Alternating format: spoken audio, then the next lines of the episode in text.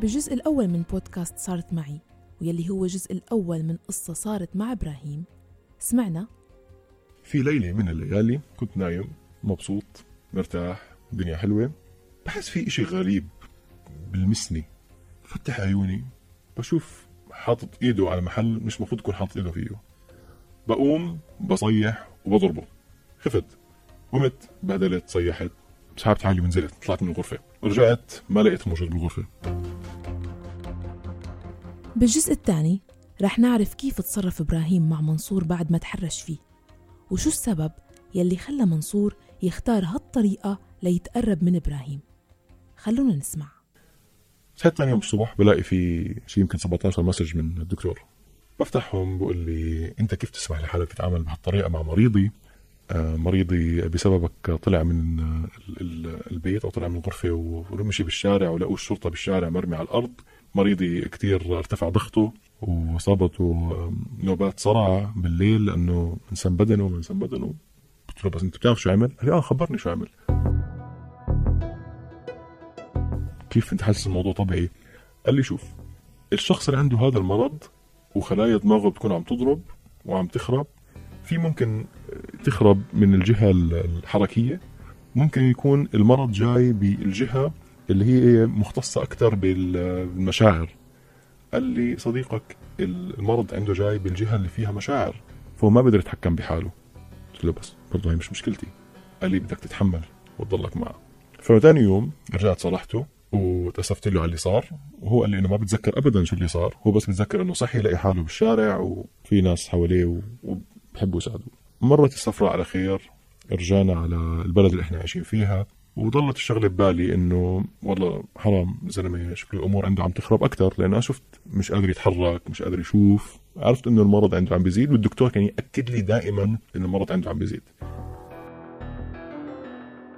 فإلى حد ما أنا حاولت أضل أضل دائما أدير بالي عليه ولكن بعدت شوي عشان الشغل عشان أنا تعبت شوي نفسيا بعدت عنه شوي. وبلشت أعطي أهمية أكثر للناس اللي أنا كنت أعرفهم من قبل. حرام في ناس قطعتهم. وفي حفلات ما رحت عليها وفي عزايم ما رحت عليها. بس بسببه هو كان دائما يأكد لي. أو كل ما يشوفني طالع مع ناس تانيين كل ما يشوفني رايح أقابل أصدقائي اللي بعرفهم من قبل كان دائما يعمل مصيبة. أكون طالع عم بتعشى مع أصحابي وهو مش موجود يجيني مسج من الدكتور. روح صاحبك مسدود على الأرض روح صديقك ابصر وين لقوه بالشارع. وهو يبعث لي لا لا ما تيجي خلص ما تيجي منصور ما تيجي. أنا بالشارع مسدود بس ما تيجي. والدكتور يقول لي روح. فكان دائما يحسسني بالذنب. ما في مرة كملت لا عشاء ولا طلعة ولا أي سهرة أو حتى غدا أو أي شيء كملته مع أصحابي غير لازم دائما هو يبعث لي مسج. يا الدكتور يا منصور ويقول لي إنه هو أموره مش تمام وما بطلب مني أروح. بس بحسسني بالذنب وبترك الباقي علي. كنت أروح. في يوم من الأيام أنا قررت إنه خلاص عم ارجع لحياتي القبل حضل ادير بالي عليه ولكن بدي شوي اخر اللي بيني وبينه مسافة. كان الدنيا واحدة ونص بالليل بيحكي معي تلفون منصور وبقول وبيبكي وعم ببكي وعم بعيط وعم بصيح. إيش في؟ بقول لي تعال هلأ عندي على البيت. قلت له ما بينفع أنا بدي أنام. صارت الساعة واحدة ونص بالليل. قال لي هلأ بدك تيجي في مصيبة صارت. رحت عنده على البيت عم ببكي إيش في؟ قال لي اليوم كان عندي فحوصات. واكتشفنا إنه في مرض تاني موجود غير المرض الأولاني. المرض الأولاني هو تصلب لويحي. المرض الثاني حكى إنه في عنده كانسر في عنده سرطان بالدماغ بنفس المكان اللي المرض الأول موجود. ما بيقدروا يحلوا أي واحد منهم لوجود الثاني. طيب شو حيصير؟ قال لي خلص خبروني ثلاث لست أشهر وأنا راح أتوفى.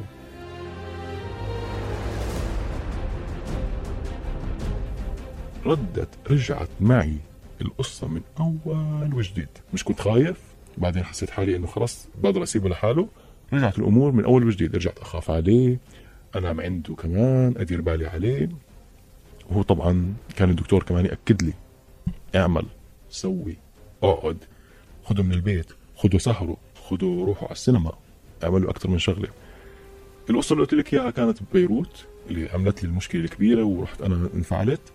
انها عادت كمان مرة وقت ما رجعنا على البلد اللي إحنا عايشين فيه. بس المشكلة إنه أنا كنت عامل حالي نايم كنت أعمل حالي إني مش حاسس. بس عشان أمسك العصا من النص ما أعمل reaction كبير أو ما أنفعل بطريقه عليه زي قبل. وبرضه ما بدي أسمح بالشيء اللي عم بيصير. فكنت أعمل حالي إني عم بتقلب عم بغير نومتي عم بغير من حركتي إنه صحيت أشرب مي. دائما بدي أعمل فيه فاصل عشان أمنعه يكمل اللي عم بيعمله. بس بنفس الوقت ما بدي أعصب عليه. ما بعرف شو كان عم بيصير جوا راسي. كانت في الهموم قاعدة عم تكبر جواي وأنا من برا كثير عم بكون إيجابي. اكتشفت بعد فترة إنه أنا عم عم بحاول أضغط حالي وهذا عبارة عن بيعتبروه بعلم النفس إنه هو عم بتحاول تغطي عن الحقيقة اللي أنت عم بيصير جواتك بس عشان تصبر حالك على اللي بيصير. خايف عليه كثير وهيك. وكملنا هذا الأساس كملنا هذا المنوال بس هذا الشخص كان بحس إنه بيعرف عني كثير شغلات أكثر ما أنا عم بحكي له. وكان يذكرني بشغلات أنا ما بتذكر إنه خبرته إياها. يعني وينك؟ أحكي له بالمكتب. واللي أكيد أنت بالمكتب؟ أحكي له آه وينك؟ بالبيت. عن جد أنت بالبيت؟ أكيد. خذ لي صورة أنت بالبيت. هل أنا فعلا لا أكون بالمكتب ولا أكون بالبيت؟ بس كيف كان يعرف؟ كان كل هاي المعلومات موجودة جوا راسي بس يعني ولا مرة فكرت فيها زيادة عن اللزوم. كنت أفكر فيها بس عشر ثواني ما أعطيها أهمية أستغرب ما أفكر كثير بالموضوع. يوم من الأيام كنت معزوم على عشاء وأنا ما كنت مخبره ان أنا رايح على العشاء هذا بوصل على العمارة محل ما أنا معزوم بلاقيه موجود. شو شو عرفك إنه أنا موجود هون؟ حكى لي أنت بتيجي عند الناس وبتروح بتتعشى عندهم في عندك شخص ثاني بيحتاجك وفي عندك شخص ثاني مريض ولازم تعطيني أهمية أكثر صارت في مشكلة بيناتنا ووقتها بطلت خلص وقفنا نحكي مع بعض. وهاي كانت اللحظة اللي بلشت الأمور شوي تبين فيها. في عندي صديق بيشتغل بشركة وهو معني بأنه يعمل بحث عن الزباين اللي بيشتغلوا معه. اجى يوم من الأيام قال لي في شغلة عن منصور بدي أحكي لك إياها بس أنا لي فترة بس أنا خايف كان يكون ردة فعلك غريبة. قلت له شو؟ قال لي أنا عندي كل المستندات اللي بتثبت إنه حكي صح بس أنا أخذت وقتي عبين ما أتأكد وأخبرك شو اللي عم بيصير. قال لي منصور مش مريض لا عنده سرطان ولا فصل له بلوحي شو حكي؟ شو عم تحكي؟ أنا شفته قدامي عم بغمى عليه شفته عم بيعمل هيك في عندي صورة له في عندي فيديو وقعدت أحكي له أحكي له. قال لي ابدا. أنا رحت شيكت مش هو قال لك إنه هو كان بالمستشفى عم بيعمل radiotherapy قلت له آه. قال لي رحت على المستشفى وما في من هذا الحكي. مش هو قال لك إنه كان بهاي المدينة عم بيعمل هيك؟ قلت له قال لي أنا شيكت وما في. عمل عمل البحث تاعه واكتشف إنه ما في. بلشت أصفن؟ قال لي أنت عمرك شفته بالمستشفى؟ قلت له لا. قال لي كيف عرفت إنه بالمستشفى؟ كان يخبرني منصور كان يخبرني. قال لي أنت بتصدق؟ إذا أنا إذا أنا قلت لك إنه أنا هون بعمل هيك بتصدقني؟ قلت له آه ليش بدك تكذب؟ قال لي ما بتعرف كل واحد عنده أسبابه. طب أنت لما أغمى عليه شفته؟ قلت له لا هو قال لي إنه أغمى عليه. فاكتشفته بالآخر إنه أنا قليل كنت أشوف شغلات أو أنا كنت يمكن أشوف 20% من الشغلة بس اللي كان يحكي لي كان أكبر من هيك. فأنا كنت أصدق من الشيء البسيط اللي أشوفه بس بعدين كان هو يبالغ بالموضوع. فصدقته لصديقي هذا. بعدين قلت له استنى شوي استنى شوي. طب والدكتور؟ لا لا لا لا هو فعلا منصور مريض؟ إنه طب الدكتور هو عم يحكي له إنه مريض. قال لي بالنسبة للدكتور قال لي رقم تليفونه رقم تليفون لبناني ولا شو؟ قلت له لا. من الدولة اللي إحنا عايشين فيها. قال لي وليش ممكن يكون دكتور لبناني؟ في عنده رقم تليفون من الدولة هاي. قلت له ما بعرف. قال لي كل الاحوال أنا سهلت عليك الموضوع. أنا رحت وشيكت بشركة الاتصالات اللي هذا الرقم بإلها. قال لي ورقم الدكتور باسم منصور. أنا وقتها فعلا حسيت حتى هلأ كمان عم بشعر إنه ذكرت اللحظة اللي أنا حسيت حالي فيها جاهل. ومش عم بنتبه. وكل إشي كان عم بيصير معي كان عم بيمشي بناحية إنه في كذبه كثير كبيره عم بتصير جوا جوا راسي وخلاني أتذكر كل تفصيل صغير. بتذكر إنه أنا ضمنيا كنت حاسس إنه مش منطقي. يعني أنا أنا شخص منطقي. أنا دراستي وكل شيء بخليني يعني أفكر بالرقم وأفكر بالوقائع. أنا مهندس. فما في عندي شيء إنه جعبالي اعمله بهالطريقة أو أنا حاسس إنه هذا الرقم هيك لازم يكون. لا لازم يكون في آه، إثبات علمي. فأنا كل مرة كان يصير شيء قدامي ما كنت أقتنع فيه بس كنت أمشيه. قلت okay أنا الليلة حرجع أقعد عنده بالبيت وراح أتصرف طبيعي. لأني أنا كنت لساتني مصدوم وما كنت قادر أعمل أي reaction وما كان بدي أخبره إني بعرف عنه إنه كذب علي بمعلومتين ثلاثة لأنه يمكن في أكثر قلت خليني أستنى شوي. رجعت وصرت مفتح عيوني أكثر انتبهت إنه منصور في عنده ثلاث تلفونات. صرت أنتبه إنه بس أحكي مع الدكتور منصور ما بيكون موجود. صرت أنتبه لما ابعت message أي تلفون فيهم برن شو عم بيصير. بلشت أحس بالنقزة ف يوم من الأيام كنت أنا رايح من من مدينة لمدينة وكان الدكتور عم بيبعث لي. آه قلت له أنا ما عم أنا عم بسوق. ممكن تحكي معي تلفون قال لي أنا تلفوني خربان. قلت له أعطيني أي رقم تلفون. إذا أنت بالجامعة أعطيني رقم تلفون الجامعة. إذا أنت بالمستشفى أعطيني رقم تلفون المستشفى العياده أي تلفون أنا بحكي معك. قال لا لا هلا بدبر حالي. بيجيني تلفون أنا بالطريق من رقم واحد اثنين ثلاثة أربعة. هذا هو الرقم. رديت. الصوت ملعوب فيه على الكمبيوتر. صوت مضخم صوت إلكتروني. ولكن طريقة الحكي هي طريقة بعرفها. وأنا عم بصف السيارة رحت خطر على بالي ما بعرف من بعد ثلاث أربع أشهر من معرفتي بهالدكتور. هلا خطر على بالي أمسك الموبايل أفتح على يوتيوب وأكتب اسم الدكتور. طلع فعلا في عنده مقابلة على التلفزيون مجرد ما أنا سمعته نطق أول كلمة عرفت أكيد إنه مش هذا الشخص اللي كان يحكي معي مع إني كنت ميقن بس استوعبت إنه أنا عم ينضحك علي. ما في مرض ما في دكتور ما في شيء. طلعت عنده مع ابتسامة مع انبساط مع كله تمام. مشيت الليلة روحت ثاني يوم حطيت سيارتي عم بغسلها. براسي في كتير أسئلة. كيف بعرف أنا وين؟ كيف بعرف أنا شو سويت؟ وين رحت؟ وين أجيت؟ بيجي لي الشاب اللي عم بنظف ماسك قطعة حمراء مدورة. بقول لي تحتاج هاي ولا أكبها؟ قلت لا ما بدي إياها. ثاني يوم الصبح وأنا عم بستنى واقف على الكاش ببقاله بلاقي في stand في عليه نفس القطعة الموجودة. بيكون اسمها key chain tracker اللي هي قطعة التعقب اللي بتكون محطوطة على المفاتيح. بطلع جنبها في فيديو. بشرح لك ميزاتها ممكن تحطيها على شنطتك ممكن تحطيها على على موبايلك ممكن تحطيها وين ما كان لأنه في ابلكيشن على الموبايل.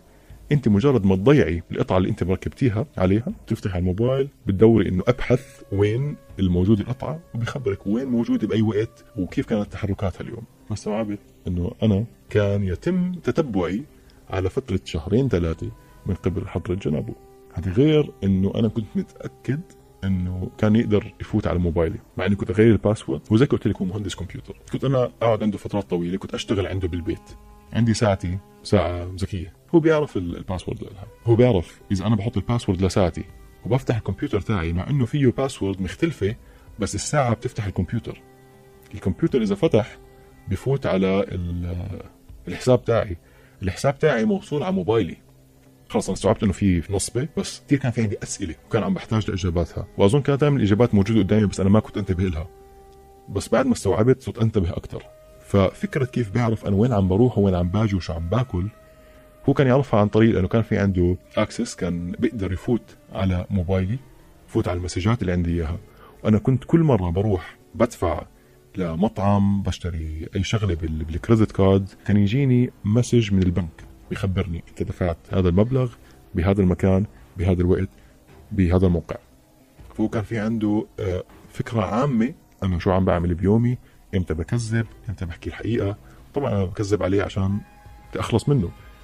مصر إنه دائما أكون معاه 24 ساعة وأنا بدي أعيش حياتي. عشان كنت مفكره مريض ما كنت بحكي له إنه لا بدي أعيش شوي بدي أروح بدي آجي عشان شوي كان بيعمل لي وجع راس بلشت أجمع معلومات أجمع معلومات أجمع معلومات.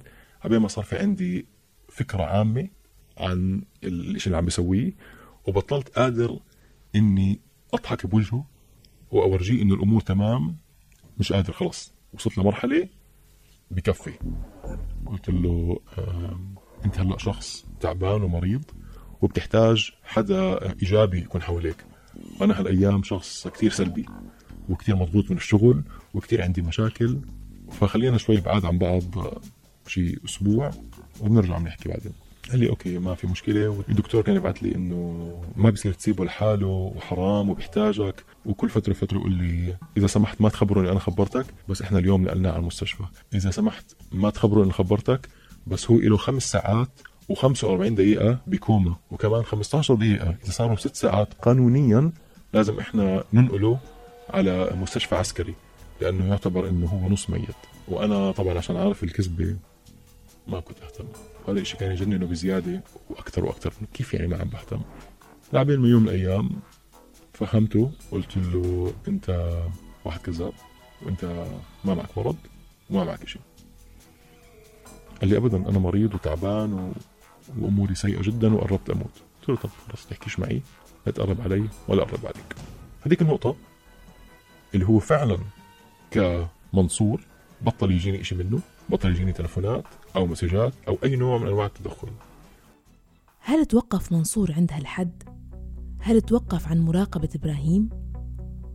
بالحلقة القادمة كان بده يدمر حياتنا. كان هو بس عم بيحاول يعني يحطم من حياتنا إحنا.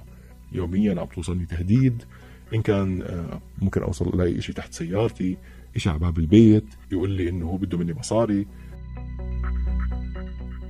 انتظرونا الأسبوع القادم لتعرفوا نهاية القصة اللي صارت مع إبراهيم.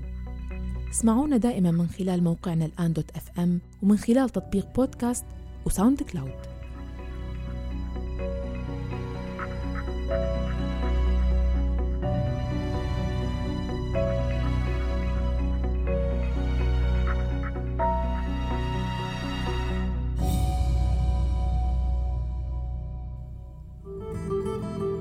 بودكاست صارت معي. مع مها فطوم على راديو الآن.